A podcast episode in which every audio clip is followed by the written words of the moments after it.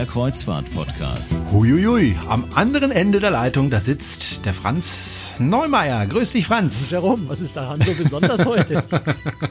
Keine Ahnung. Also, ich bin Jerome Brunel übrigens aus Hauber am Neckar. Ah, ich finde es immer noch manchmal faszinierend, wenn man sich so zurückerinnert, so vor 10, 15, 20 Jahren, wenn mir da jemand gesagt hätte, äh, ich kann äh, über einen Computer mit einem anderen Menschen in einer völlig anderen Stadt einfach so kommunizieren und ihn dabei auch noch sehen und äh, ja, die ganze Technik, die wir heute haben. Manchmal muss man sich das schon wieder ein bisschen vergegenwärtigen, was wir da so haben, was sich da entwickelt hat an Technik. Und ähm, manchmal fasziniert mich das mal so zwischendurch, wenn ich überlege, dass ich äh, mein allererstes Handy, vielleicht erinnerst du dich auch, war ein Handy, das ich zur Verfügung gestellt bekommen habe von meinem Arbeitgeber damals. Das war aber kein Handy in dem Sinne, sondern es war so ein riesen Koffer.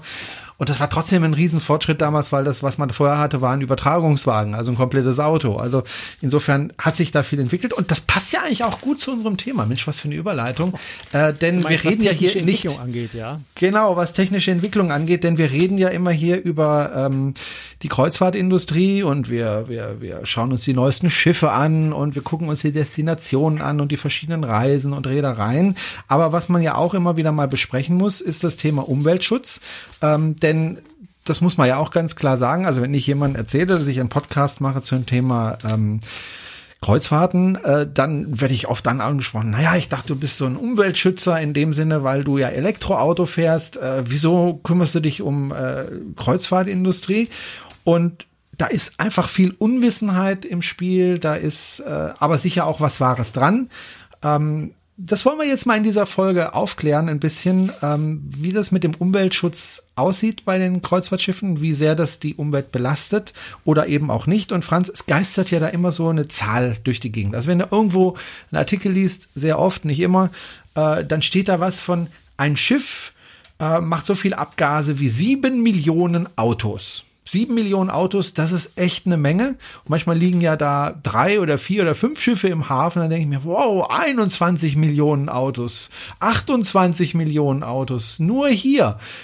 Jetzt mal äh, Hand aufs Herz. Was hat es mit dieser Zahl auf sich? Stimmt diese Zahl, Franz, oder ist das völliger Humbug? Also das sind ganz viele Autos und das ist ganz viel riesengroßer ja. Quatsch. Ich, also ich, ich will, will jetzt gar nicht anfangen, mit irgendwelchen Zahlen und Abgaswerten oder so zu argumentieren, weil es ist einfach, ich, ich halte es für haarsträubenden Unsinn, äh, solche Vergleiche überhaupt aufzustellen. Das ist so, wie wenn ich sage, ich vergleiche eine Erbse mit einem Fahrrad, beides rollt ja irgendwie.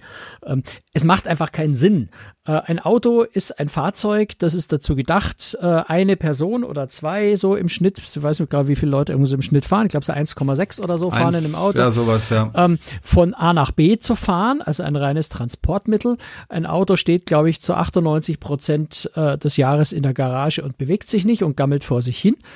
Und es tut nichts anderes, als von A nach B zu fahren.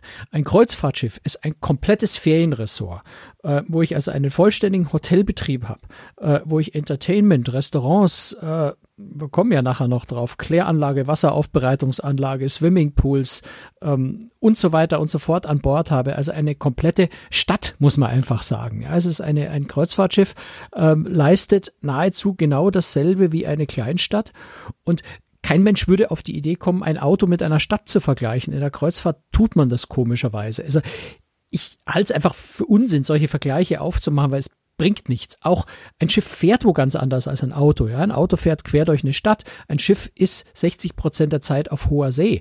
Ähm, das macht auch, was Abgase angeht, einen ganz wesentlichen Unterschied, weil manche von den Schadstoffen, wir kommen ja vielleicht noch im Detail drauf, manche von den Schadstoffen spielen aufs hohe See wirklich keine nennenswerte Rolle. Stickoxide zum Beispiel, das ist was, was natürlich den Menschen belastet, wenn er mit hoher Konzentration dem ausgesetzt wird. Oder äh, Feinstaub, wenn der Mensch mit hoher Konzentration dem ausgesetzt ist verursacht es wahrscheinlich nicht mal, das ist wirklich klar, aber nehmen wir einfach mal an, dass Feinstaub äh, tatsächlich Lungenschäden und, und, und Krebs auslöst. Davon kann man, glaube ich, irgendwie ausgehen, auch wenn es immer noch umstritten ist unter Ärzten.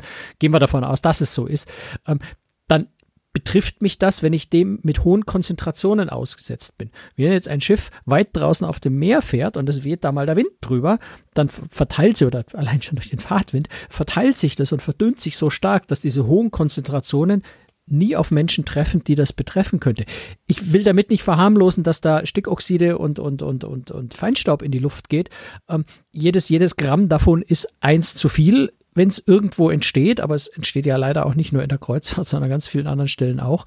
Und ich glaube, man sollte da bei der Kreuzfahrt gleiche Maßstäbe anlegen, die man woanders auch anlegt. Und wenn ich sage, ich habe die Stickoxide, die sich auf dem Meer draußen so verteilen, dass es niemanden betrifft, ähm, dann lohnt sich, glaube ich, nicht wirklich, es mit Autos zu vergleichen, die am Mittleren Ring in München, wo, wo Tausende von Menschen direkt daneben stehen. Das ist ein Vergleich, der einfach Unsinn ist, der nichts bringt. Mhm. Trotzdem will ich dich da nicht so ganz leicht äh, aus der Nummer raus. Nö, ich will da, ich will da gar nicht leicht ja, raus. Ich nee, glaube, nee, es klar. ist nur einfach wichtig, äh, immer auf die Relationen zu schauen und nicht, äh, weißt du, dieses, ähm, oh, da oben kommt dreckiger schwarzer raus, äh, Rauch raus, muss man so auf die Luft sprengen. Das ist eine grauenhafte Weltverpestung. Ich glaube, man muss mhm. Im Detail sehr genau hinschauen, was genau kommt da oben raus, wie lange kommt es da oben raus, was genau ist da drin, welche Auswirkungen hat es tatsächlich und gucken, gibt sowas auf der Welt vielleicht anderswo auch. Es ist ja nicht so, dass Kreuzfahrtschiffe die einzigen sind, die Abgase produzieren. Ähm, und dann mal in Relation setzen und gucken, wie verhält sich denn das da? Wie viel Unterschied macht, würde es machen, wenn ich das Kreuzfahrtschiff da einfach mal wegstreiche? Ist es vielleicht nur ein ganz kleiner Anteil, den die Kreuzfahrt da hat. Äh, und muss man vielleicht mal gucken, dass man nicht nur über die Kreuzfahrt redet, sondern äh, solche Probleme etwas globaler und genereller löst. Und nicht immer nur also ich, ne, ich, dieses, dieses auf andere zeigen. Die böse, böse Kreuzfahrt, da kann ich leicht drauf schimpfen, weil ich selber nicht Kreuz fahre. Auf mein Auto verzichte ich auf keinen Fall. Zum Bäcker muss ich unbedingt mit dem Auto fahren.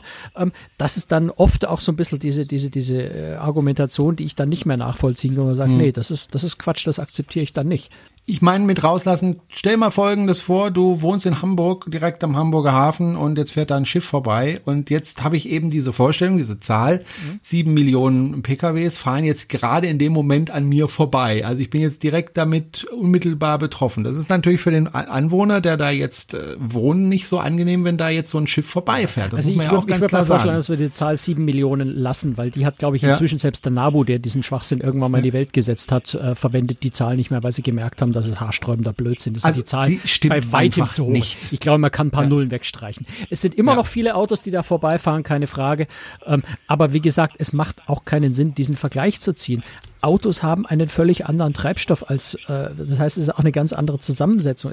Dieser, dieser mhm. ganze Vergleich ist einfach Unsinn. Ja, es bringt nicht halten wir fest, es kommt ganz viel Dreck da oben raus. Da, darauf, glaube genau. ich, können wir uns einigen. Es ist nicht schön. Äh, man kann das ganz sicher reduzieren. Das, was Schiffe äh, verbrennen, ist zum größeren Teil Schweröl. Wobei wir sollten gleich noch darüber sprechen, dass wenn die im Hamburg ha Hamburger Hafen vorbeifahren, da ja eben kein blanker Schwerölrauch äh, oben rauskommt, sondern dass da eine Menge Filter dazwischen sind oder sowieso ein anderer Treibstoff verwendet, weil dort nämlich Schadstoffgrenzwerte gelten, anders als auf hoher See. Ähm, ja, wenn ich dort wohne, dann bin ich davon betroffen, keine Frage, genauso wie ich betroffen bin von der Straße, die auf der Rückseite meines Hauses ist. Ja. Und äh, der Punkt, gerade in Hamburg, ist, dort fahren an, an richtig hohen Tagen, an Tagen, wo richtig viel Kreuzfahrtschiffverkehr ist, fahren dort vier Kreuzfahrtschiffe vorbei. Ich habe ehrlich gesagt die Frachtschiffzahlen in Hamburg nicht im Kopf. Jede Wette ist, fährt bestimmt die fünffache Menge an Frachtschiffen dort vorbei. Ähm, also wenn ich in Hamburg die Belastung reduzieren will, ähm, glaube ich, ist es zu kurz gedacht zu sagen, ich streiche einfach mal die Kreuzfahrtschiffe. Ähm, weil dann, wie gesagt, ich habe die Zahlen jetzt echt nicht im Kopf und würde jetzt wild spekulieren, aber es sind, wenn man in den Hafen schaut, liegen dort allein schon, es liegen dort ja schon wesentlich mehr Frachtschiffe und Containerschiffe als Kreuzfahrtschiffe und die produzieren genau dieselben Abgase, die fahren mit genau denselben Kraftstoffen. Da ist es überhaupt kein Unterschied, ob ich ein Kreuzfahrtschiff oder ein, oder, oder ein Frachtschiff habe. Und wenn, wenn ich sage, ich will die Belastung in Hamburg reduzieren, dann muss ich an alle Schiffe ran und nicht, nicht sagen, die Kreuzfahrt, die böse, böse ist schuld. Hm. Wobei man jetzt mal ist Mitschuld, ja, sagen es ist muss, Mitschuld, keine Frage. Ne? Wenn, man muss aber jetzt ganz grundsätzlich sagen, wenn das Schiff dann mal äh, angelegt hat, ähm, ein Kreuzfahrtschiff hat ja nicht nur einen Motor, sondern ein Kreuzfahrtschiff hat mehrere Motoren, oft drei oder vier Motoren. Und wenn das Schiff angelegt hat, dann muss ja kein Vortrieb mehr produziert werden durch die Motoren, die ja Strom mhm. verbrauchen. Also man muss ja auch sich vorstellen, ein, ein, Motor auf einem Kreuzfahrtschiff produziert ja im Grunde nur Strom. Und dieser Strom wird dann für die Motoren verwendet, um äh, das Schiff anzutreiben. Nicht auf allen die modernen Schiffen, Schiffe. Meistens, ja, ja, die modernen Schiffe. Und äh, wenn eben weniger Strom gebraucht wird, weil eben kein Vortrieb erzeugt wird, dann werden Motoren tatsächlich abgeschaltet. Meistens läuft da nur noch ein einziger Motor ja, und das auch oft ein kleinerer, der eben einfach den Strom produziert für das Schiff, wenn es nicht irgendwie von, von Landstrom profitiert. Also und, Strom und ja, das muss Land man vielleicht nimmt. auch dazu hm? sagen. Natürlich produziert, muss ein Kreuzfahrtschiff im Hafen mehr Strom produzieren als ein Frachtschiff, weil das Kreuzfahrtschiff ja den Hotelbetrieb weiter unterhalten genau. muss. Also ja, ein Kreuzfahrtschiff produziert dann vielleicht, ich ehrlich, die Zahlen habe ich nicht parat, weil es ist. Aber es produziert nicht, durchaus dann auch es Schadstoffe. aber mehr vielleicht so viel wie zwei oder drei Frachtschiffe. Es ist wirklich wild spekuliert, aber sie produzieren signifikant natürlich mehr Strom, verbrennen mehr Treibstoff, weil sie ja den ganzen Hotelbetrieb weiter aufrechterhalten, wobei der natürlich auch auf Sparflamme läuft im Hafen, weil die Leute an Land gehen. Aber klar, ich muss weiter klimatisieren, ich muss äh, die, die, die Kläranlage weiter betreiben und so weiter. Also natürlich habe ich dann einen höheren e-, Energiebedarf als bei einem Frachtschiff, keine Frage. Worauf ich hinaus wollte, also ein stehendes Schiff verbraucht weniger, also produziert weniger Schadstoffe als ein Schiff, das jetzt auf dem Meer äh, mit 20 Knoten herumgurkt. Ähm, das muss man auch sehen. So. Aber wir haben es ja gesagt, oben aus dem Schornstein kommt trotzdem Zeugs raus und das nicht wenig. Äh, ich erinnere mich, äh, man muss auch mal sagen, wie viel so ein, so ein Schiff ähm, am Tag, wenn es fährt, äh, verbraucht. Das ist nämlich gar nicht so wenig. Also ich war erstaunt über die Zahl. Ich bin ja damals auf der Aida Aura gefahren und wenn ich mich richtig erinnere, ich hoffe, ich täusche mich nicht, aber wenn ich mich richtig erinnere, wenn das Schiff 24 Stunden durchfährt, dann hat, hat das Schiff 80.000 Kilogramm, also 80 Tonnen, Tonnen ja, äh, Treibstoff verbraucht. Mhm. Das ist ja schon echt eine ganze Menge. Naja, weißt Muss du, man ja sagen. Ja, ja, aber das, das ist da, da hast du dann auch sofort aber natürlich, wieder, du sagst, auch sofort das ist eine diesen, Stadt. Da hast du auch Klar. schon wieder diesen, diesen PKW-Vergleich im Kopf. Also, oh Gott, 80 ja. Tonnen, ja, unglaublich. Ich verbrauche gerade mal 6 Kilo auf 100 Kilometer. Ähm, Schon, aber du sitzt auch allein in dem Auto. Also AIDA hat ja, ich, ich weiß ehrlich gesagt nicht, für welche Schiffsklasse bei, oder vielleicht ist es auch für die ganze Flotte gegeben. Ich habe es nicht genau im Kopf, aber jedenfalls hat AIDA ähm, von, äh, von, von der Klassifizierungsgesellschaft das mal genau nachrechnen lassen und die sind zu dem Ergebnis gekommen, dass die, wie gesagt, ich bin mir jetzt nicht sicher, ob es die ganze AIDA-Flotte war oder ob es eine bestimmte Schiffsklasse bei AIDA war, ähm, dass die pro Person an Bord und 100 Kilometer, also diese, diese schöne Autoumrechnung, ähm, tatsächlich drei Liter verbrauchen. Ähm, jetzt sind es natürlich keine drei Liter sauberer Diesel oder, oder, oder gar Benzin, sondern es sind drei Liter Schweröl, entsprechend im Hafen gefiltert. Ähm, aber es sind drei Liter, es sind eben nicht 80.000 Kilo, äh, die, die jetzt unglaublich viel äh, klingen, sondern es sind drei Liter pro Person äh, pro 100 Kilometer. Und ich glaube, das setzt dann schon wieder so ein bisschen in Relation und das kann man sich viel, viel leichter vorstellen, als wenn man sich diese gewaltigen Zahlen anschaut. Weil wenn du jetzt schauen würdest, äh, du nimmst eine Kleinstadt in einem vergleichbaren Größenordnung oder schaust, was ein Ölkraftwerk oder, oder ein Kohlekraftwerk, das diese Stadt versorgt, dann hast du ja ähnlich gigantische Dimensionen, wo du auch sagst, oh mein Gott, so viel Braunkohle das findet an Land auch statt. Also ich glaube, es macht mehr Sinn, das auf Zahlen runterzubrechen, die man sich sinnvoll vorstellen kann, statt Horrordimensionen zu nennen, wo man, wo einem die Dimension fehlt. Ja, also bei, bei 80 Tonnen sagst du, oh, oh mein Gott, du kannst dir 80 Tonnen ja noch nicht mal richtig vorstellen. Ja, und Insofern ist, neigen natürlich Umweltschützer immer dazu, solche Zahlen zu nennen, weil die Leute dann vor Schreck umfallen, weil ihnen die Relation fehlt, weil sie keine Vergleichsgrößen haben, um es einordnen zu können. Ähm, mir ist, ist gerade aufgefallen, ich komme irgendwie gerade schon wieder in so, eine, so, so, so ein Defensivverhalten. Ich bin dabei, die Kreuzfahrt zu verteidigen. Das ist eigentlich überhaupt nicht mein Ansatz. Also erst recht bei, bei Abgasen, bei Treibstoff äh, ganz und gar nicht, weil da ist, ist viel im Argen. Ähm, ob man das nun der Kreuzfahrtindustrie unbedingt ganz Schuld zuschieben, ist ein ganz anderes Thema. Aber der Treibstoff, äh, die Abgase sind nicht sauber. Da muss ganz viel, ganz dringend passieren. Ähm, aber was mir immer ganz wichtig ist und was mich immer so stört, wenn zu diesem Thema insgesamt berichtet wird, ist, dass da unglaublich viel Blödsinn erzählt wird, unglaublich viel Vorurteile gedroschen werden. Ähm, und mir, mir ist ganz entscheidend, einfach die Fakten auf den Tisch zu legen, wirklich genau hinzuschauen und zu sagen, nicht Schweröl dreckig, alles fürchterlich, sondern wirklich im Detail hinzugucken und zu schauen, wo genau wird Schweröl verbrannt, wer verbrennt das Schweröl, wie, was richtet es genau an, warum ist das eigentlich so, warum wird Schweröl immer noch verbrannt. Also diese Fragen zu stellen, die wichtig sind, um das Thema tatsächlich vernünftig einzuordnen, statt einfach pauschal, stammtischartig zu verteufeln, was leider ständig stattfindet. Ähm, okay, dann, dann lass uns mal ja. genau darauf eingehen. Äh, es gibt, wenn ich das richtig sehe, äh, drei verschiedene Treibstoffe. Es gibt das Schweröl, es gibt das Marinediesel und es gibt LNG seit kurzem. Das sind, sagen wir mal, so die drei Haupttreibstoffarten, die wir im Moment in der kennen. Ganz groben Einteilung, genau. Es gibt viele Abstufungen Einteilung. dazwischen, aber genau. ja, in der groben Einteilung. So, dann lass uns, lass uns mal gucken. Also, fangen wir mal mit dem, äh, mit dem äh, Schweröl an. Schweröl ist, das muss man sagen, die billigste Art, ein, äh, ein Schiff anzutreiben, weil das ist im Grunde ein Abfallprodukt die dieses Abfallprodukt entsteht bei der Herstellung von zum Beispiel Benzin ja, was heißt oder Abfallprodukt? Diesel. Das wird immer so abwertend als Abfallprodukt.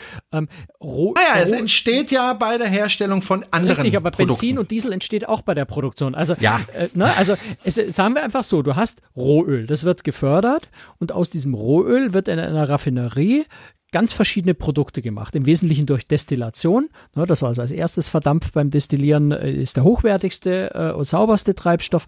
Dann kommt da ganz viel Propangas und solche Sachen, Diesel, Benzin, ähm, also ganz, ganz viele verschiedene ähm, Brennstoffe oder, oder Kraftstoffe äh, entstehen dabei.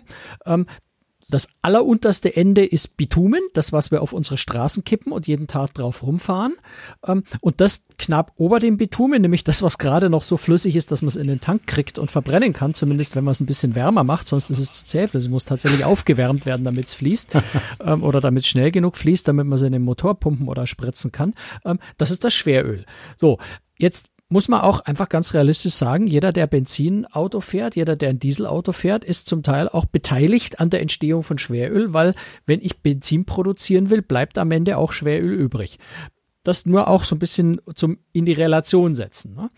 Also Schweröl, ja, ist der dreckigste Brennstoff, äh, der verfügbar ist. Das, was irgendwo am Ende bei einem Destillationsprozess übrig bleibt und gerade nicht so fest ist, dass man es noch als Bitumen auf die Straße kippen kann. Und das wird verbrannt. Man muss auch sagen, leider, es ist legal. Ja, es ist nicht so äh, anders als bei Schummeleien bei Dieselautos mit irgendwelchen Filtern oder mit, mit irgendwelchen Elektronik. Ähm, das Verbrennen von äh, Schweröl ist leider, leider legal. Und der Gesetzgeber äh, hat sich da viel zu lange zurückgehalten, die Regeln strenger anzuziehen und schärfer zu werden ähm, und zu erzwingen, äh, dass äh, Kreuzfahrtschiffe, Schiffe generell, wir reden immer von allen Schiffen, würde ich sagen, nicht nur von Kreuzfahrtschiffen, ähm, sauberere Treibstoffe verwenden. Es gibt seit einer Weile, schon einer ziemlichen Weile den Grenzwert 3,5 Prozent Schwefelgehalt. Jetzt muss man sich mal vorstellen, 3,5 Prozent Schwefel, das ist verdammt viel Schwefel, äh, was da in so einem Treibstoff drin ist. Ähm, das wird jetzt, äh, wird, wird jetzt in den Stufen nach unten gesetzt, beziehungsweise in Schutzzonen, also in der Nordsee, Ostsee, englischer Kanal vor der amerikanischen Küste, in, auf, vor ein paar Inseln in der Karibik. In EU-Häfen, in, in zwei, drei chinesischen Häfen ist es schon so, im Mittelmeer zum Beispiel wird diskutiert, äh, es auch zu einer Schutzzone machen. Dort äh, gelten schon deutlich niedrigere äh, Grenzwerte. Ich muss jetzt gerade mal gucken, ich, ich bringe mal 0,1 und 0,5 durcheinander. Ich glaube, es sind 0,1 Prozent Schwefel.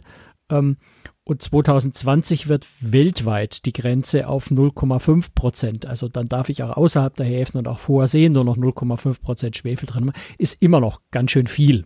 Ähm, also gerade wenn wir es mit Pkw wieder vergleichen, ne, wo quasi kein, also eigentlich kein Schwefel heutzutage in den Treibstoffen ist. Das war früher auch mal anders. Deswegen hatten wir früher sauren Regen, weil in Treibstoffen der Schwefel drin war, der wiederum verantwortlich ist für sauren Regen.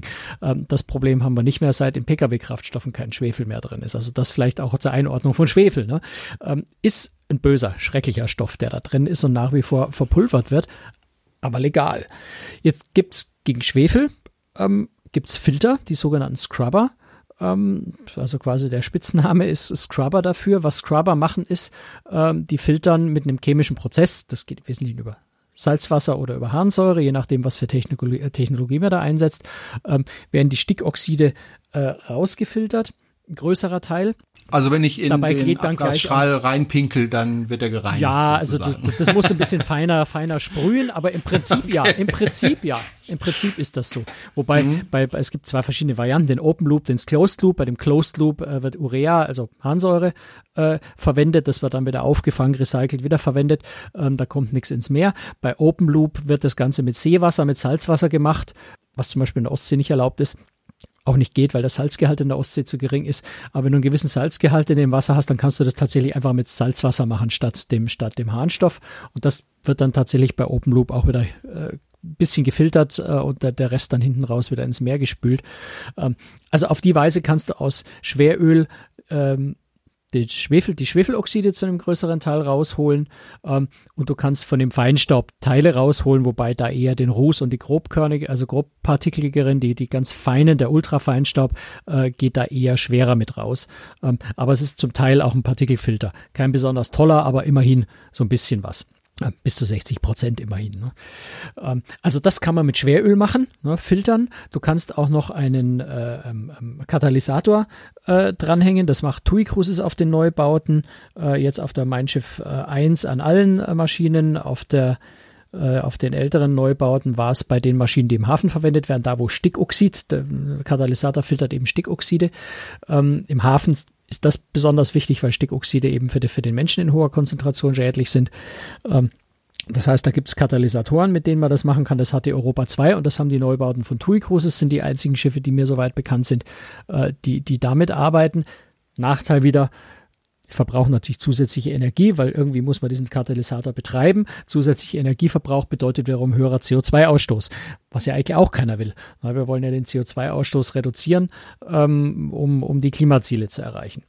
CO2 ist generell äh, völlig egal, was für äh, fossilen Brennstoff du verwendest. Ähm, alles, was auf Rohöl basiert, hat immer den ziemlich gleichen CO2-Ausstoß. Ähm, da kann man leider mit unterschiedlichen Treibstoffen nichts machen. LNG, wo wir nachher noch kommen, hat einen niedrigeren äh, CO2-Ausstoß, ähm, etwa 20 Prozent weniger. Okay, warum wenn doch dieser Treibstoff äh, jetzt nicht wirklich sauber ist, warum verwenden die Reedereien trotzdem immer noch diesen Treibstoff? Einfach nur aus Kostengründen? Naja, klar. Es ist, es ist günstig und äh, äh, naja, ähm, sagen wir es so, du musst, du musst natürlich schon gucken, was blenden wir LNG mal aus, weil das ist jetzt erstmal ein ganz neuer Treibstoff, der jetzt erst einsatzfähig ist. Wir können ja noch darüber sprechen, warum das erst jetzt einsatzfähig ist. Ähm, du kannst die Grenzwerte, die vorgeschriften sind, auf unterschiedliche Art und Weise erreichen. Oder du kannst entweder einen teureren Treibstoff einsetzen, in dem gleich weniger Schwefeloxid, äh, Schwefel drin ist. Ähm, also Marinediesel beispielsweise, Marinediesel ein bisschen so als Sammelbegriff für, für diverse Kraftstoffe, die in dem Umfeld äh, unterwegs sind, aber so detailliert müssen wir da jetzt nicht diskutieren und detailliert weiß ich es dann auch nicht im allerletzten Detail, aber ähm, da ist weniger Schwefel drin, da ist aber entsprechend teurer. Ne? Der ist so 50 bis 70 Prozent teurer ähm, als, als, ein, als ein Schweröl.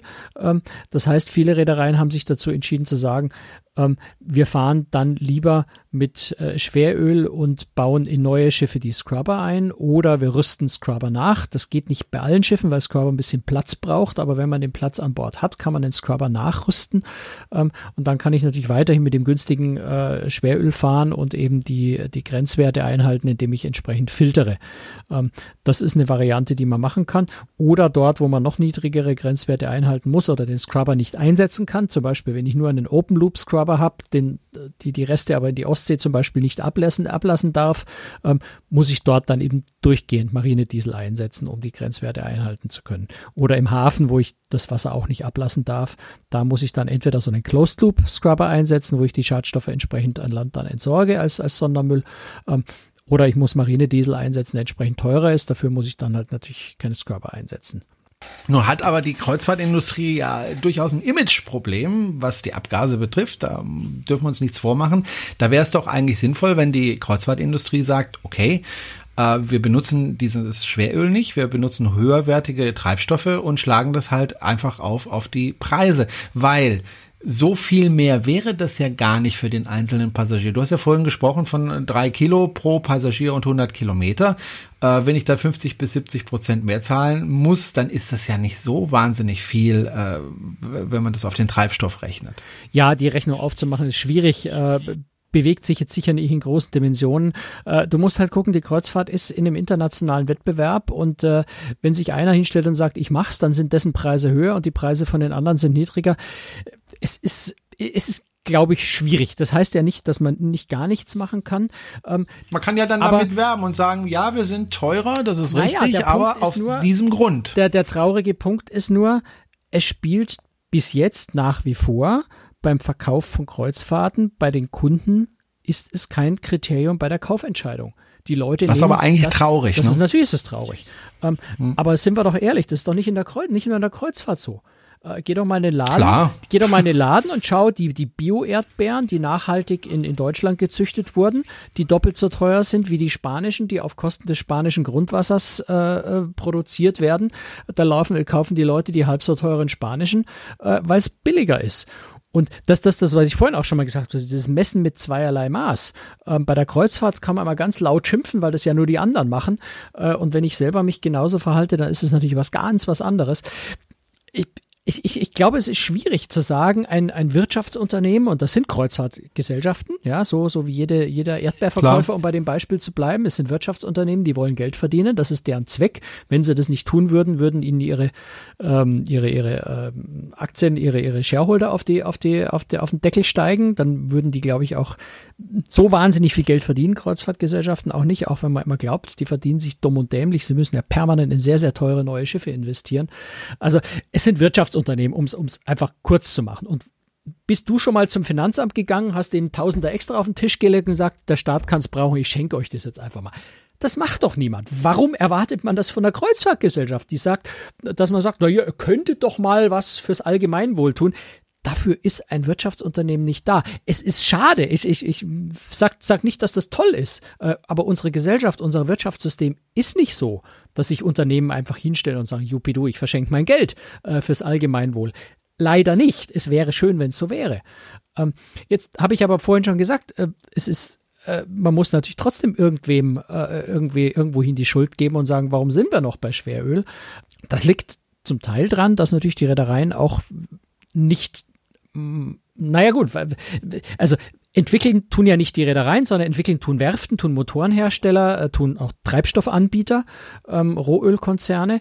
Ähm, die entwickeln ja keine neuen Treibstoffe, keine Motoren, keine neuen Motoren, wenn sie nicht wissen, dass sie sie auch tatsächlich verkaufen. Die Reedereien würden vielleicht kaufen, wenn sowas da wäre, aber geben natürlich keine Zusage aus, aus wirtschaftlichen Gründen. Das heißt, der Auslöser ist am besten irgendwo vom Gesetzgeber, der sagt, ihr müsst jetzt einfach. Also schauen wir nach Norwegen. Die haben jetzt beschlossen, dass ab 2025 in die, in die UNESCO-Welterbe Fjorde, also vor allem der Geiranger Fjord, ähm, da dürfen ab 2025 nur noch Zero-Emission-Ships Ships rein. Also Schiffe, die keine Schadstoffe. Nichts, nada, null. Da dürfte nicht einmal ein Schiff mit LNG reinfahren.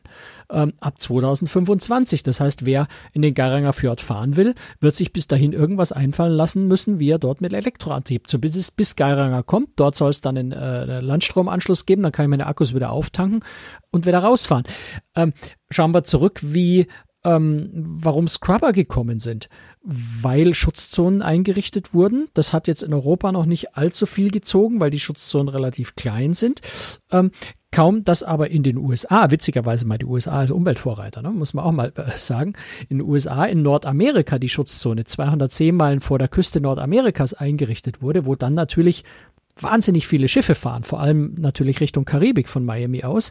Ähm, kaum, dass dort diese Schutzzonen eingerichtet wurden, haben tatsächlich Plötzlich kamen natürlich Firmen, die dann Scrubber serienreif hatten. Es kamen die Reedereien, die diese Scrubber sofort eingebaut und nachgerüstet hatten, ähm, weil es plötzlich einfach gesetzlich notwendig war. Und dann hast du gleiche Wettbewerbsbedingungen für alle. Dann lohnt sich die Investition auch, beziehungsweise du kannst es gar nicht vermeiden. Ähm, und dann funktioniert's. Also das ist, glaube ich, schon so, so ein Wechselspiel zwischen Wille und auch Gesetzgeber, ähm, der einfach sagt, ihr müsst jetzt. Und wenn der Gesetzgeber entsprechend hart äh, regelt und sagt, das muss jetzt einfach passieren, dann findet es letztendlich auch statt. Also ich glaube schon, dass man da äh, einen nicht unwesentlichen Teil der Schuld auch dem Gesetzgeber zuschieben muss, der da sehr zögerlich ist oder einfach gar nichts tut. Wobei es ja auch schwierig Oder getan ist, hat, es passiert viele, jetzt tatsächlich ja sehr viel. Müssen ja viele Länder da auch zusammenarbeiten und, und gemeinsam naja. an einem Strang mehr oder weniger naja, ziehen. Gut, Nordamerika sind es gerade mal zwei Länder, Kanada und USA. Mhm. In Europa wäre es die EU, die das tun könnte. Ähm, mhm. Es könnte sich ja keine Reederei, also weder, weder Fracht noch Kreuzfahrt leisten zu sagen, oh, dann fahren wir halt nicht mehr in die EU, wenn ihr da so scharfe Regeln habt, sondern da bliebe ja gar nichts anderes übrig, als die Vorschriften zu erfüllen. Wir haben ja vorhin gesagt, man kann ja ein Schiff nicht vergleichen mit einem Auto. Das ist, glaube ich, äh, ziemlich verständlich rübergekommen. Aber man kann ein Schiff ja vergleichen mit einem größeren Hotel an Land. Und ähm, da ist es ja auch so, wenn ich jetzt zum Beispiel, was weiß ich, äh, nach Griechenland reise, dort ins Hotel gehe, dass dieses Hotel einen Hotelbetrieb hat. Das heißt, ähm, es muss geheizt werden. Gut, in Griechenland jetzt vielleicht weniger, aber da läuft dann die Klimaanlage, die braucht Energie, ja, um das Zimmer herunterzukühlen, dass ich mich da nicht totschwitze.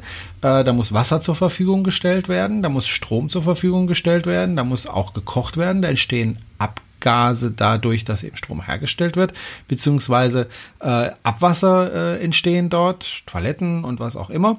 Ähm, das kann man ja durchaus vergleichen mit einem Schiff. Und äh, wenn man jetzt äh, mal die einzelnen Dinge anschaut, dann wird eigentlich relativ schnell klar, dass die Schiffe da eigentlich weiter sind, was Umweltschutz betrifft, als die Hotels an Land.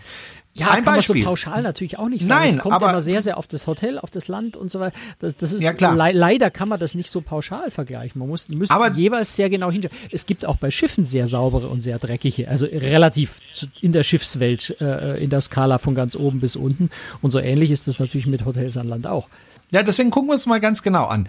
Schauen wir uns mal die Wassererzeugung an. Also wenn, wenn ich im, im Hotel an Land bin, dann kommt das Wasser meistens äh, aus dem Grundwasser oder aus eben Wasserquellen, öffentlichen Wasserquellen, so wie bei mir zu Hause auch. Ähm, aber es wird irgendwo entnommen. Egal, ob die da sind ähm, oder nicht. Wenn man nach Mallorca schaut im Sommer, ist man dann irgendwann an dem Punkt, wo nicht mehr genug Wasser da ist. Genau, und äh, wo das dann auch umweltschutztechnisch mhm. schwierig wird, ja, weil das Wasser dann einfach in der Natur fehlt. Ähm, auf dem Schiff sieht es anders aus, denn das Schiff, äh, das erzeugt ja sein Trinkwasser und das Wasser fürs Duschen, für die Toiletten und so weiter, für die Küche selbst. Muss man auch ein bisschen differenziert sehen. Äh, es wird Wasser von Land aufgenommen. Ähm, das macht oft auch Sinn, dort, wo eben Wasser verfügbar ist. Ähm, gerade auch kleinere, ältere Schiffe haben auch nicht die Kapazität an Wasseraufbereitung an Bord. Aber die meisten Schiffe haben heutzutage tatsächlich äh, Umkehr, Osmoseanlagen oder, oder eher andere Wasseraufbereitungsanlagen, die aus Meerwasser Trinkwasser generieren. Das heißt, die Schiffe sind zu einem großen Teil, was Wasser angeht, äh, eigentlich Selbstversorger. Mit natürlich dem Nachteil, Wassererzeugung, Wasseraufbereitung kostet Energie. Ich muss also wieder Treibstoff äh, verbrennen, um, um das Wasser tatsächlich an Bord zu erzeugen. Ähm, aber wenn man das mal nur den, den, den Wasserteil betrachtet, ähm, können sich Schiffe zu einem sehr großen Teil äh, selber versorgen und müssen zumindest Wasser nicht beispielsweise in Palma de Mallorca an, an, an Bord nehmen, wenn dort eh schon kein Wasser da ist. Ähm, insofern durchaus mal, glaube ich, ein Pluspunkt für die Kreuzfahrt in dem Punkt. Mhm. Eben auch so ein Pluspunkt ist, finde ich zumindest, die Kläranlagen. Natürlich gibt es Länder, wo die Standards hoch sind, was die Kläranlagen betrifft, aber es gibt auch viele, viele Länder, gerade auch die Länder, in die wir gerne in Urlaub fahren, da Türkei, Griechenland und so weiter. Rohr ins Meer. Genau, da gibt es ein langes Rohr ins Meer. Äh, la, apropos langes Rohr ins Meer, das ist bei Kreuzfahrtschiffen ja eigentlich erlaubt, machen sie aber nicht. Ja, also im Prinzip dürfen Schiffe generell ähm, ungeklärte Abwässer außerhalb der 12-Meilen-Zone einfach so ins Meer ablassen. Das tut nahezu kein Schiff. Also es gibt sicher das eine oder andere kleine Schiff, was keine Kläranlage oder sowas hat, irgendwelche alten Schiffe, die das noch nicht so richtig.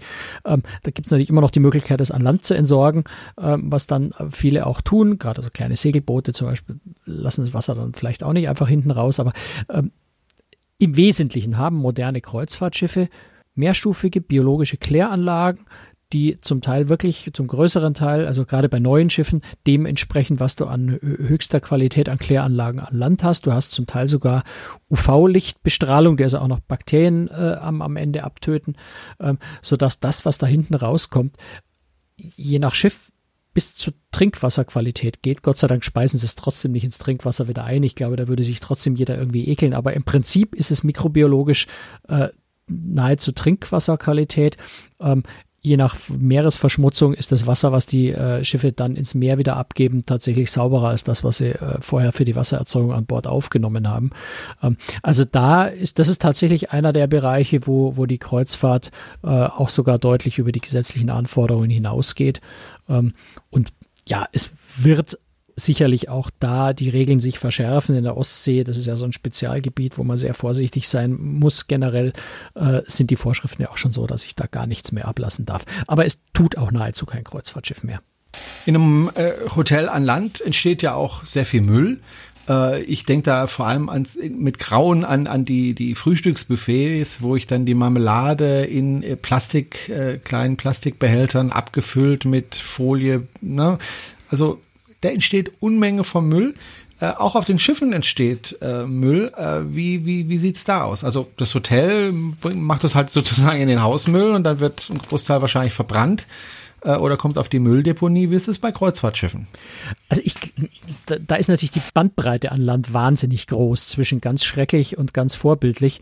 Ähm, Kreuzfahrtschiffe sind da, glaube ich, eher in dem vorbildlichen Bereich. Ähm, versuchen Müll zu vermeiden, wo es nur geht, weil Platz ist an Bord von einem Kreuzfahrtschiff absolut Mangelware. Das heißt, man versucht so wenig wie möglich Platz zu belegen durch irgendwelchen Müll.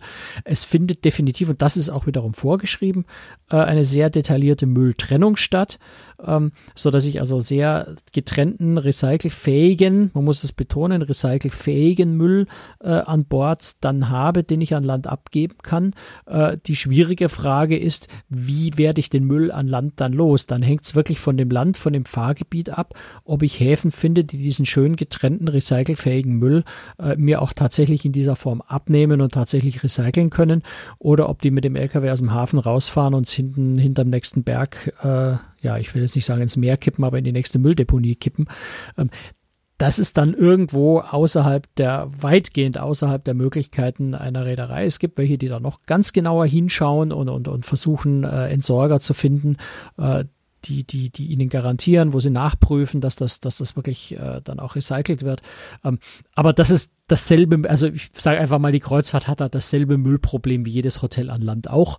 Ähm, selbst können sie das sehr gut trennen. Es wird an Bord so viel vermieden wie nur möglich, gerade auch durch Großpackungen oder sowas. Aber was dann an Land damit passiert, ist Hotel und Schiff, glaube ich, ziemlich dasselbe. Da ist wenig machbar. Findet übrigens auch an Bord von Kreuzfahrtschiffen findet Müllverbrennung statt. Die meisten Kreuzfahrtschiffe haben eine eigene Müllverbrennungsanlage, ähm, wo Teile, also zum Beispiel die, die trockenen, die absolut getrockneten Reste aus der Kläranlage ähm, durchaus auch einfach verbrannt werden dann.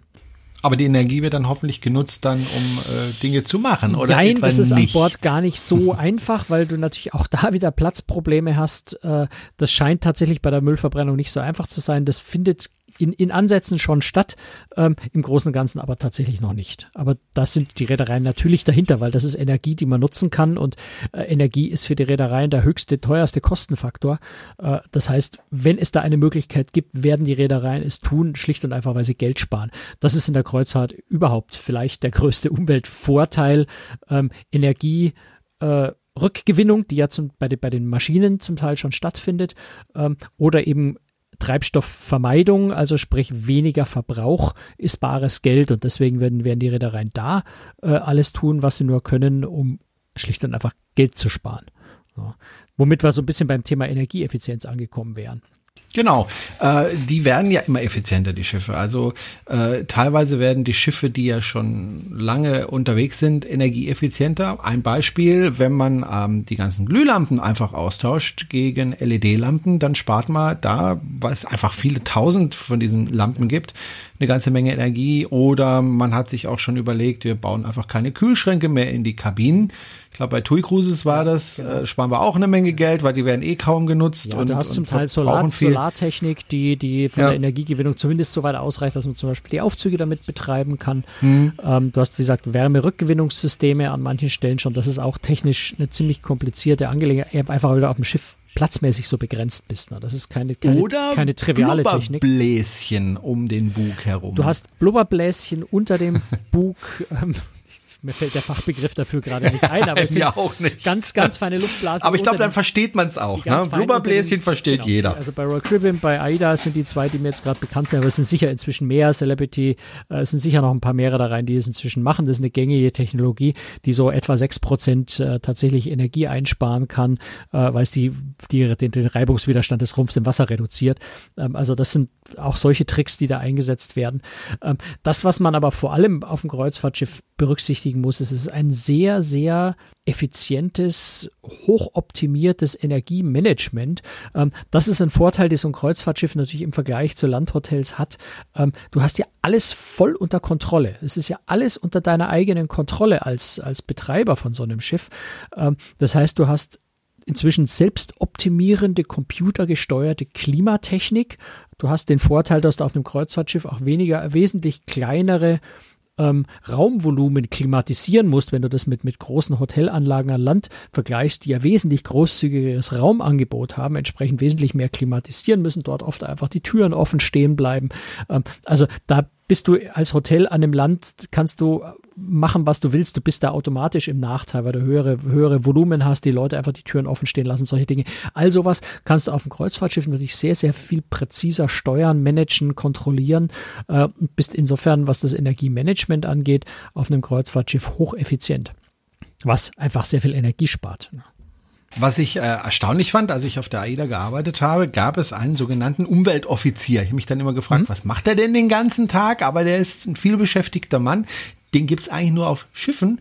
Äh, ich habe noch nie im Flugzeug einen Umweltoffizier gesehen und auch nicht in einem Landhotel. Ja, bei dem Flugzeug wäre es vielleicht auch ein bisschen übertrieben. Der hätte da jetzt nicht so viel zu tun während des Flugs. Und in meinem Auto sitzt auch kein Umweltoffizier. In Auto sitzt keiner, auch in Hotels gibt's sowas meines Wissens nicht. Nein, der Umweltoffizier ist schlicht und einfach dazu da, äh, darauf zu achten äh, und auch dafür verantwortlich, dass alle gesetzlichen Vorgaben, interne, auch die unternehmensinternen Umweltrichtlinien, die ja zum Teil deutlich weitergehen als die Vorschriften, äh, tatsächlich überwacht. Da gibt's um, unglaublich umfassende Dokumentationspflichten, auch das im Vergleich zu Land. Du kannst auf einem Kreuzfahrtschiff ja alles, was an, an Umweltvorschriften existiert, kannst du ja detailliert in Logbüchern oder elektronisch verplombt dokumentiert äh, präzise nachverfolgen und nachweisen. Das heißt, du kannst auf einem Kreuzfahrtschiff als Kontrollbehörde und jedes Land, jeder Hafen sind die Behörden ja befugt, äh, an Bord zu gehen und Kontrollen vorzunehmen und auch entsprechende Strafen zu verhängen, wenn gegen Vorschriften verstoßen würde. Ähm, ist im Detail unglaublich umfassend dokumentiert. Diese Umweltoffiziere sind einen größeren Teil ihrer Arbeitszeit damit beschäftigt, zu dokumentieren und Nachweise zu führen zu kontrollieren. Ähm, also das gibt's auch nirgendwo an Land, dass ein Umweltoffizier einfach so präzise auf die Einhaltung der Vorschriften achtet. Da sind wir aber wieder bei den Vorschriften. Ähm, das, was die ganze Geschichte voranbringen würde, ähm, gerade was Treibstoffabgas angeht, wären strengere Vorschriften, die dann ein Umweltoffizier natürlich auch wieder einzuhalten hat oder sich darum zu kümmern hat, dass sie eingehalten werden. Aber die Vorschriften müssen natürlich auch erstmal da sein dafür. Was bei Reedereien auch der Fall ist, wobei das gibt es bei vielen Hotelketten inzwischen an Land ja auch äh, oder, oder Touristikunternehmen insgesamt, äh, sind Umwelt- und Nachhaltigkeitsberichte. Das heißt, es wird auch öffentlich sehr klar dokumentiert, ähm, wie viel Treibstoff verbraucht wird, äh, was die Ziele für die Zukunft sind, was für Wasserverbrauch ist, was für Ab, äh, ähm, Abwässer, äh, Müll, äh, Recyclingquote, also unglaublich viel detaillierte Zahlen äh, zum Thema Umweltschutz und zwar nicht nur auf den Schiffen, bei AIDA weiß ich nicht mehr an, dass es TUI Großes genauso macht, ähm, unternehmensweit, also nicht nur die Schiffe, sondern auch das Unternehmen, das Hauptquartier an Land, das, das Fuhrpark der Reederei an Land und solche Dinge in solche Nachhaltigkeitsberichte mit einbezogen werden. Das heißt, es ist auch sehr viel Transparenz da. Wenn man sich die Mühe macht, ähm, kann man all diese Informationen äh, über die Reedereien tatsächlich im Detail auch nachlesen äh, und auch mal sich selber angucken, was da an, an Entwicklungen und Fortschritten tatsächlich stattgefunden hat über die Jahre. Auch ein Umweltoffizier muss ja mal was essen. Äh, und das Thema Essen ist auf Kreuzfahrtschiffen unheimlich wichtig, weil äh, ja viele reisen wahrscheinlich nur, weil sie dort essen wollen. Äh, es macht zumindest mal einen großen Prozentsatz aus des, des Genusses einer, einer Kreuzfahrt. Und äh, ja, ich, ich gebe es zu, auch ich esse gerne auf dem Kreuzfahrtschiff und nehme da immer zu. Äh, das sind ja wirklich Berge von Lebensmitteln. Ähm, und dann fragt man sich, was passiert mit den Lebensmitteln, die nicht gegessen werden? Das ist ja auch eine Umweltbelastung, weil die Produktion von Lebensmitteln ja nun mal auch viele, äh, viel CO2 emittiert. Äh, wie gehen damit die Reedereien eigentlich um? Naja, zum einen ist natürlich, da sind wir wieder beim Thema Kostenfaktor, jedes weggeworfene Lebensmittel kostet die Reederei unnötig Geld. Äh, das heißt, das sind die selbstverständlich dahinter, das so effizient zu haben wie möglich. Und Kreuzfahrtschiffe haben auch da wieder natürlich dadurch, dass es so ein geschlossenes System ist äh, und so berechenbar ist, einen sehr großen Vorteil, dass du äh, ja auch als Küchenchef sehr, sehr genau und präzise vorhersagen kannst, wie viel äh, gegessen werden wird. Also in, auf, je größer das Schiff, desto präziser kannst du das statistisch vorhersagen. Die äh, Küchenchefs haben da wirklich ihre Statistiken. Die wissen, wenn ich eine Prozentzahl von, weiß ich nicht, 40 Prozent Deutschen, 15 Prozent Franzosen, 37 Prozent Spaniern, äh, der Rest Amerikaner habe, dann werden da mehr Steaks gegessen, als wenn der deutsche Anteil, weiß ich nicht, größer ist, dann wird da mehr Fisch gegessen. Also die, das, das sind sehr, sehr präzise Erfahrungswerte, die da da sind. Einfach, du weißt es nicht wie an einem Restaurant Land, wo du mal aufmachst und dann mal gucken, wie viele Leute heute kommen, sondern du weißt, ich habe 6.345 Passagiere an Bord, du kennst die Nationalität und das Alter der Leute ähm, und weißt genau, wie viele Leute am Abend in dem Restaurant aufschlagen werden und wie viele da essen werden. Ähm, das heißt, allein das ist ein so großer Vorteil, dass du schon dadurch äh, wesentlich effizienter mit Lebensmitteln umgehen kannst. Ähm, was dazu kommt, ist tatsächlich, dass Reedereien trotz allem äh, zusätzlich äh, inzwischen anfangen, Lebensmittelverschwendungsprogramme oder, oder Anti-Lebensmittelverschwendungsprogramme aufzusetzen. Costa und TUI Cruises sind die zwei, die da äh, jetzt haben wir ja auch schon mal drüber berichtet. Genau, da haben wir schon mal ausführlich drüber berichtet. Insofern das jetzt nicht zu sehr auszuwalzen.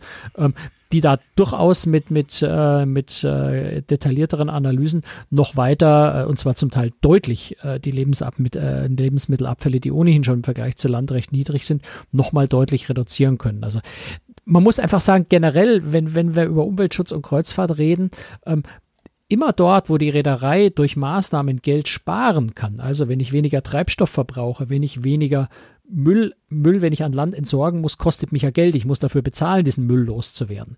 Ähm, wenn ich weniger Lebensmittel einkaufen muss, weil weniger verschwendet wird, all das bringt der Reederei oder spart der Reederei Geld. Äh, und überall dort kann man eigentlich davon ausgehen, äh, dass die Kreuzfahrt sehr, sehr effizient ist aus mhm. purem finanziellem Interesse. Lass uns mal einen Blick in die Zukunft werfen, Franz, mhm. ähm, wie die Kreuzfahrt in ein paar Jahren aussehen wird. Ähm, du weißt, und ich habe das ja schon öfter hier äh, gesagt, ich fahre ja elektrisch mit dem Auto. Ähm, ich würde gern auch äh, mal mit einem elektrischen Kreuzfahrtschiff fahren. Es gibt ja schon äh, Fähren, die elektrisch fahren. Denkst du, Franz, dass es irgendwann mal so weit ist, dass, dass wir elektrisch äh, auf Kreuzfahrt gehen können? Zum, zumindest teilweise. Also äh, mit, mit Hybridsystemen ziemlich sicher in sehr baldiger Zukunft. Die haben wir vorhin schon mal angesprochen. Wer nach 2025 in Garanger Fjord fahren will, muss dort elektrisch fahren. Dem bleibt überhaupt nichts anderes übrig, weil er dort nämlich anders nicht mehr rein darf. Ähm, das heißt, äh, es gibt ja, es werden Systeme entwickelt.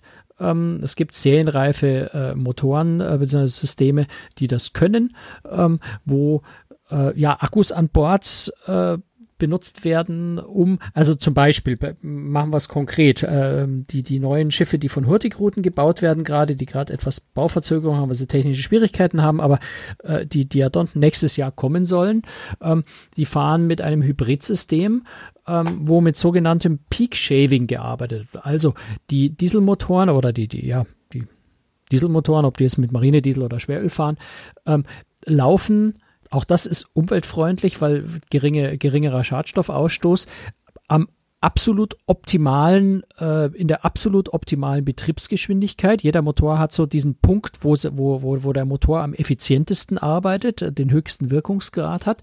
Das heißt, die Motoren können immer bei dieser Geschwindigkeit durchlaufen, egal wie viel Energie das Schiff gerade braucht, egal wie schnell das Schiff gerade fährt. Der Motor läuft einfach in seiner Optimalgeschwindigkeit, fährt seinen Stiefel. Und das, was an Energie überschüssig ist, das wird in Akkus gespeichert und kann ich dann verwenden, wenn vielleicht mal mehr Energie gebraucht wird, als der, als der Generator gerade erzeugt.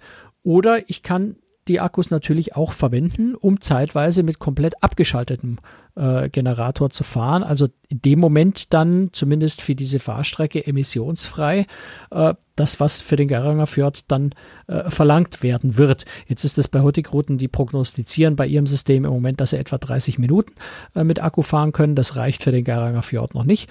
Ähm, aber bis dahin ist auch eine Weile hin und die Entwicklung geht sehr rasant voran. Das heißt, da kann man, glaube ich, noch sehr viel mehr erwarten. Ähm, Wichtig wäre natürlich, dass ich jetzt solche Akkus dann, ich sag bei dem Peak Shaving kann ich etwa 20 Prozent Energie einsparen, aber die restlichen 80 Prozent sind dann immer noch schwer äh, äh, Rohölbasierte Treibstoffe. Ähm, das heißt, das Ziel muss natürlich sein, äh, rohölbasierte Treibstoffe komplett abzulösen, äh, Akkus weiter auszubauen, die vielleicht dann auch mit Landstrom aufzuladen. Das ist ja das, was im Garanger Fjord dann auch äh, angestrebt wird, dass am Ende, also in Geiranger, dann eine Landstromstation ist, mit der ich meine Akkus wieder aufladen kann für die Rückfahrt. Also da wird sehr viel entwickelt, da kommt sehr viel, ähm, aber es ist aktuell ja noch nicht da, mit, mit Ausnahme von Fähren, die immer so ein bisschen Vorreiter sind, aber Fähren sind natürlich ein bisschen was anderes als Kreuzfahrt. Die haben meistens kürzere Strecken, haben dann lange Standzeiten, wo man sie wieder aufladen kann. Das ist eine andere Situation, aber es zeigt, dass es geht und dass man das weiter ausbauen kann. Ähm, das ist das eine, das ist mal Elektro. Ähm, was auch äh, getestet wird, ist das Thema Brennstoffzellen. Da gibt's, ich muss gerade mal gucken, es gibt auch da natürlich Fähren, äh, ähm, und auch ähm, ähm, ähm, schon, schon, schon andere Schiffsarten, Spezialschiffe, äh, wo das Thema äh, Brennstoffzellen getestet wird, die also zum Beispiel mit Wasserstoff ähm, als Treibstoff arbeiten. Da ist dann die große Frage, wie produziere ich diesen Wasserstoff? Wasserstoffproduktion ist sehr energieaufwendig. Da kommt es also dann drauf an, habe ich da nachhaltig produzierte Energie oder habe ich da ein Ölkraftwerk dran hängen? Dann bringt mir das nicht besonders viel. Ähm, also da ist dann auch letztendlich sehr, sehr wichtig, ähm, an Land klimaneutralen oder, oder zumindest wenig klima- und umweltbelastende Energie zur, Füge, zur Verfügung zu haben. In Norwegen ist das der Fall mit ihrem vielen Wasserkraft. In anderen Ländern ist es noch nicht so viel der Fall. Das heißt, da brauche ich halt vor allem klimaneutrale Energie, um solche äh, Technologien dann auch wirklich noch umweltfreundlicher gestalten zu können. Dasselbe gilt übrigens für LNG, über das wir noch gar nicht gesprochen haben oder, oder nur in Andeutungen gesprochen haben. Ja. Ähm, also Liquid Natural Gas, verflüssigtes Erdgas ist ein Treibstoff, der per se schon mal deutlich weniger Schadstoffausstoß hat, nämlich nahezu keinen Feinstaub, äh, keine Schwefeldioxide oder Schwefeloxide generell. Ähm, die Stickoxidemission ist 80 bis 90 Prozent niedriger. Wir vorhin auch schon gesagt haben, CO2 äh, 20 bis 25 Prozent weniger. Ähm, also insgesamt schon mal ein deutlich umweltfreundlicherer Treibstoff. Nichtsdestotrotz natürlich noch äh, CO2-Ausstoß. Und LNG ist im Wesentlichen Methan. Methan ist ein, wenn es als Gas entweicht, ähm, also der sogenannte Methan-Slip, äh, wenn ich bei, bei der Betankung ähm, oder auch wenn, wenn der Tank an solcher äh, vielleicht Gas ablässt oder, oder sonst das irgendwie bei der Förderung, insbesondere bei der, bei der, bei der Erdgasförderung, Klammern Fracking spielt da auch eine ganz große Rolle in den USA. Ähm, wenn da Methan austritt, Methan ist ein, äh, je nachdem wie man das rechnet, äh, jedenfalls kurz- und mittelfristig äh, ein 25 mal klimaschädlicheres Gas als CO2 das ist. Ähm, das heißt, auch da muss man so ein bisschen vorsichtig sein und gucken, ähm, dass, dass man, äh, dass die, die, die, die Betriebsabläufe so optimiert sind, dass einfach möglichst wenig äh, Methan tatsächlich entweicht, weil sonst äh, wiege ich den Vorteil mit, mit Stickoxiden und Schwefeloxiden mit, mit, mit, äh, mit ganz katastrophalem äh, Klimagas äh, wieder aus und dann ist LNG auch nicht so toll. Aber, aber ich meine, LNG hat, ich meine, den Vorteil, LNG wird ja schon eingesetzt. LNG ist, ist bei AIDA, bei der AIDA Perla, bei der AIDA Prima, äh, die im Hafen äh, ihre Energie also ihre, ihre Generatoren mit LNG betreiben. Die haben also keine LNG-Tanks an, an, an Bord, aber sobald das Schiff angelegt hat und dann äh, ein, ein Tanklastzug äh, kommt und LNG anliefert, wird, äh, werden die Generatoren auf LNG umgestellt. Das heißt, die können etwa 40 Prozent ihrer Betriebszeit, das ist die Hafenliegezeit, äh, schon mit LNG betrieben werden. Äh, und jetzt kommt die Aida Nova im November, die tatsächlich das erste Schiff weltweit ist. Äh, Karneval-Konzern, zu dem Aida gehört, hat, glaube ich, sechs weitere Schiffe beauftragt. Äh, andere Reedereien haben auch, äh, ich habe die Zahlen jetzt nicht genau im Kopf, ne? das kann man auch bei Großtricks bei der, bei der Tabelle der zukünftigen kommenden Schiffe nachlesen. Äh, also viele, leider nicht alle Neubauten, aber viele Neubauten, die jetzt dann in Zukunft in den nächsten Jahren kommen, werden tatsächlich auch äh, mit als LNG-Schiffe gebaut, sodass dann tatsächlich der komplette Betrieb äh, mit LNG abgewickelt werden. Und das ist erstmal ein großer Meilenstein. Ähm, es ist immer noch nicht der beste Treibstoff der Welt, äh, aber er ist zumindest mal ein, ein, ganz, ganz, ganz, ganz großer Schritt äh, vorwärts weg von, von Schweröl. Hm, warum hat man das nicht früher verwendet? Naja, zum einen, weil äh, die Notwendigkeit nicht da war. Ja, also LNG ist natürlich ein Treibstoff, der alle Umweltvorschriften, auch alle zukünftigen strengeren Umweltvorschriften einhält. Das heißt, sobald ich mit dem Schiff mit LNG fahre, brauche ich mir keine Gedanken mehr um all diese Vorschriften machen. Bin ich mit Schweröl oder mit Marinediesel unterwegs äh, oder habe nur diese Möglichkeit, muss ich mir in Zukunft, was die Umweltvorschriften angeht, ernsthaft den Kopf zerbrechen und gucken, wie halte ich eigentlich die Grenzwerte ein. Ähm, sprich mit Scrubbern oder tatsächlich mit noch teurerem Treibstoff, der noch schwefelreduzierter ist, der aber in der Anscheinend Kauf einfach viel, viel teurer ist. Ähm, das heißt tatsächlich, Umweltvorschriften, strengere, haben dazu geführt, äh, LNG attraktiv zu machen, weil die Investitionen, ein Schiff Neubau äh, zu machen, äh, andersrum, bei einem Neubau LNG zu berücksichtigen, ist deutlich teurer als mit herkömmlicher Technologie. Das heißt, ähm, das muss sich dann irgendwann über die Jahre amortisieren. Was ist, da gibt es Rechnungen, die dann sagen, etwa so nach vier, fünf Jahren amortisiert sich das, weil dann wiederum äh, LNG billiger wäre, als wenn ich Marinediesel kaufen muss, um die Vorschriften einzuhalten. Da kann man ja unendlich kompliziert rumrechnen, wann sich das wie rentiert. Das machen Reedereien natürlich und überlegen sich, wo entwickeln sich die Preise hin, ähm, wo entwickeln sich die Umweltvorschriften hin. Äh, was muss man einfach so sagen, was ist für mich langfristig günstiger? Mache ich Schweröl mit Scrubber, rechne ich damit, dass ich jetzt erstmal noch eine Weile mit äh, Schweröl und, und äh, dort, wo ich in die Umweltzonen reinkomme, mit Marinediesel fahre. Ähm, und, und, und, und laviere mich da irgendwie so durch, durch die äh, Umweltvorschriften und komme da irgendwie klar und bin billiger oder setze ich gleich auf LNG. Vielleicht wieder mit anderen Risiken, äh, was, was Lieferbarkeit oder, oder alles Mögliche angeht. Da rechnet einfach jede Reederei genau mit ihren eigenen Kalkulationen und mit ihren eigenen Zukunftsprognosen, was für sie am günstigsten funktioniert. Und äh, der zweite Grund äh, ist, dass du natürlich für den Betrieb eines Schiffs mit LNG, was ja eine ganz andere Technologie ist, ganz andere Risiken hat, ja, muss man ja auch sagen, ähm, auch entsprechend internationale Vorschriften brauchst. Äh, und die gab es einfach bis vor kurzem nicht. Wenn man guckt, was für Schwierigkeiten AIDA hatte, äh, ihre Perla und die Prima in den Häfen mit LNG äh, zu betanken. Das hat Monate gedauert, bis der letzte Hafen auch endlich an dem Punkt war, wo sie AIDA erlaubt haben, dass der Tanklastzug von Shell mit Shell hat AIDA den Vertrag für die Lieferung, dass der Tanklastzug da vors Schiff fahren durfte, man den Schlauch anschließen durfte und den Motor tatsächlich mit LNG betreiben durfte. Das hat viele Monate bis zum letzten Hafen gedauert, bis sie es wirklich in jedem Hafen tun durften, obwohl sie es getan, gerne getan hätten. Und dasselbe gilt äh, für, für, den, für den Komplettbetrieb mit LNG. Da geht es halt natürlich vor allem um Sicherheit, um die Betankung. Ähm, und bis vor zwei, drei Jahren hättest du in die meisten Häfen der Welt mit LNG an Bord einfach überhaupt nicht einfahren dürfen. Der Hafen hätte gesagt, du kommst hier nicht rein, äh, weil uns das zu gefährlich ist oder weil es keine Vorschriften gibt oder jeder Hafen hätte andere Vorschriften gehabt. Das heißt, man musste sich auch international erstmal auf klar geltende Vorschriften einigen, dass man sagt, okay, unter diesen Bedingungen darf LNG verwendet werden. Und jetzt muss man sich natürlich mal in die, in die, in die, äh, in die, in die Köpfe der Reederei denken. Die Reederei soll Schiffe planen mit einer Technologie, bei der sie nicht weiß, wie genau sie an Bord eigentlich diese Technik einbauen soll, damit sie möglicherweise für die irgendwann in Zukunft abgeschlossenen äh, Vorschriften tatsächlich kompatibel ist. Ähm, das macht ja keine Reederei, sondern natürlich investiere ich fast eine Milliarde Euro in ein neues Schiff, erst dann, wenn ich auch eine die Sicherheit habe, dass ich mit diesem Schiff auch irgendwo hinfahren darf. Ne? Also insofern ist es leider immer eine sehr, sehr langfristige Angelegenheit. Du brauchst erstmal die genauen Vorschriften und Bedingungen. Dann kannst du in die Planung gehen, dann kannst du das Schiff bauen. Da vergehen leider immer sehr, sehr viele Jahre, äh, bis sowas dann tatsächlich umsetzbar ist. Insofern sitzt man da natürlich da und kratzt mit den Fingern und, und ist ungeduldig und sagt, ja, verdammt, da gibt es doch die Technologien. Und äh, warten wir mal, wie es mit den Brennstoffzellen sein wird. Auch da kann schon sein, dass du natürlich, du musst dann irgendwie äh, den, den, den Wasserstoff an Bord der Schiffe bringen, um die Brennstoffzellen zu betreiben. Auch da wird es wieder äh, Regularien brauchen. Wasserstoff ist jetzt äh, glaube ich, kein ganz unproblematischer äh, Kraftstoff.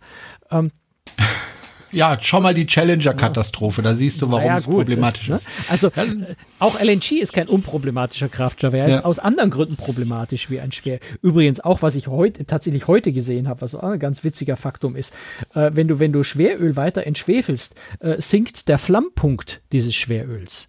Ähm, jetzt gibt's aber internationale Vorschriften, nachdem der Flammpunkt von einem Dreischiffstreibstoff nicht niedriger als 60 Grad sein darf. Klar, wenn es immer kühler wird der Flammpunkt, äh, weißt du, wie, warm, irgendwann die Bude. wie warm es in dem Maschinenraum ist, da kann es schon mal warm werden drin. Nicht, dass sich das irgendwann von selber entzündet. Äh, jetzt hat aber blöderweise Niedrigschwefel äh, Schweröl einen Flammpunkt von 50 bis 55 Grad. Äh, also da müsste man auch da wieder Vorschriften ändern. Natürlich gibt es inzwischen heutzutage die, die Vorschriften mit den 60 Grad stammen aus, aus grauer Vorzeit. Gibt Technologien, wie, wie man das sicher betreiben kann. Man muss auch da die Vorschriften ändern. Ähm, der Flammpunkt ist bei LNG nicht das Problem. Ähm, bei LNG äh, ist zum Beispiel auch ein großer Vorteil, weil LNG entweicht. Äh, LNG verdampft in die Luft. Deswegen hat übrigens, wenn man genau hinschaut, die Aida Nova, äh, haben wir glaube ich in der letzten Folge auch schon mal gesagt, die Aida ja. Nova oben so einen kleinen weißen Schornstein, der ist nur dazu da, für den Fall, dass LNG entweichen sollte, dass es einfach nach oben wegdampfen kann. Ähm, bei, bei Rohölprodukten, äh, das dampft nicht einfach weg, das entzündet sich, wenn es dumm läuft, irgendwo im Maschinenraum. Das Kritische wiederum bei LNG ist äh, die niedrige Temperatur. LNG ist ja äh, durch Kälte verflüssigtes Erdgas. Ähm, ich habe jetzt inzwischen weiß ich die Temperatur, ich habe nachgeschaut, minus 162 Grad äh, ist die Temperatur, bei der das LNG gehalten werden muss. Ähm, eine so eiskalte Temperatur ist sehr, sehr gefährlich für Schiffsstahl. Ähm, das heißt, die Sicherheitsvorkehrungen bei LNG äh, sind vor allem dahin, also unter anderem dahingehend, dass auf keinen Fall äh, LNG, wenn es austritt, irgendwie mit dem Schiffsrumpf in Berührung kommt, weil es den so spröde machen würde, dass es tatsächlich ein hohes Sicherheitsrisiko ist. Also er könnte einfach reißen. Also jeder Treibstoff hat da so seine spezifischen technischen Anforderungen und Schwierigkeiten und Risiken. Und natürlich muss man das alles erstmal betriebssicher machen. Ja, und einfach, ja, da, da kann ich nicht sagen, ja, jetzt lass es uns mal ausprobieren, wenn ein Schiff in die Luft fliegt, dann lernen wir draus und machen es besser, sondern das muss von Anfang an perfekt passen. Und leider, leider dauert das. Für mein mhm. Gefühl immer viel zu lang, aber es dauert einfach. Am Schluss möchte ich auch mal mit Wissen glänzen. Franz, ähm, was viele nicht wissen, ist, dass Schiffsmotoren eigentlich die effektivsten Verbrennungsmotoren sind, die es überhaupt gibt. Wusstest du das, Franz? Ähm, wusste ich nicht, kann ich mir aber in der Form gut vorstellen. Ich meine, wir haben ja vorhin auch schon drüber gesprochen, ne, dass, dass natürlich jeder Motor sein, seinen optimalen, seine optimale Drehzeit, seinen optimalen, mhm. wie heißt denn das, äh, Dingensbumspunkt hat. Ähm, und auf einem Schiff tust du dich leichter, den Motor genau bei dieser Geschwindigkeit laufen zu lassen. Gerade bei, wie du vorhin auch schon gesagt hast, dieselelektrisch. Das heißt, der Motor treibt die Schraube nicht direkt an, weil dann muss ich die Motorgeschwindigkeit ja variieren, sondern ich erzeuge mit dem Generator Strom und dieser Strom treibt dann erst den Propeller an. Und da bin ich natürlich flexibler. Äh, Zweifel verschwende ich ein bisschen Energie, äh, aber ich kann den Motor an seinem optimalen Punkt laufen lassen. Und ich will es mal an Zahlen kann ich mir das festmachen. Gut, gut vorstellen, dass die natürlich. Ich will es mal an Zahlen festmachen. Ich weiß nicht, ob du es weißt. Also gehen wir mal von einem Benzinmotor aus oder Dieselmotor. Was glaubst du, wenn du 10 Euro für Benzin ausgibst, wie viel von dem Benzin, also wie viel Euro verbrennst du einfach und wie viel äh, geht in den Vortrieb? Rat einfach mal, wenn du es nicht weißt. Du wirst es mir gleich sagen, aber ich würde ja. mal sagen, vielleicht so eine Effizienz von 30 Prozent. Nein, weniger. Also Noch beim weniger? Auto sind es 17 bis 20 Prozent. Oh Gott.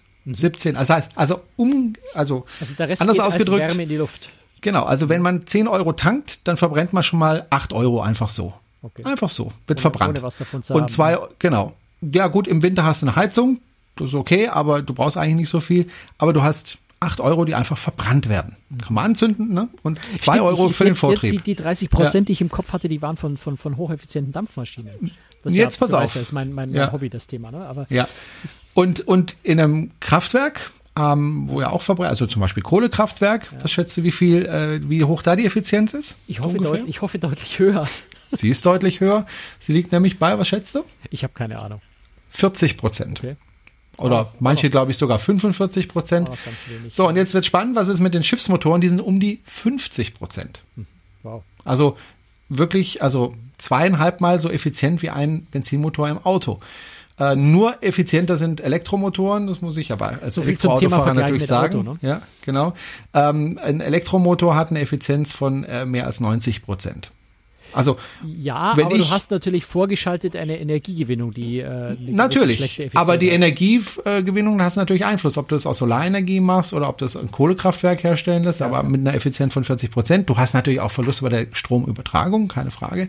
Aber der Motor selber hat eine Energieeffizienz von über 90 Prozent, was dazu führt, dass zum Beispiel ich mit meinem Tesla, den ich erfahre, äh, ein 2,1 Tonnen Fahrzeug, äh, trotzdem nur so umgerechnet ja, ja durch die Batterie und ne, ist ja ein großes Auto. Aber dieses große Auto verbraucht umgerechnet, wenn ich die Kilowattstunden, die ich brauche, umrechne, nicht mal zwei Liter Diesel.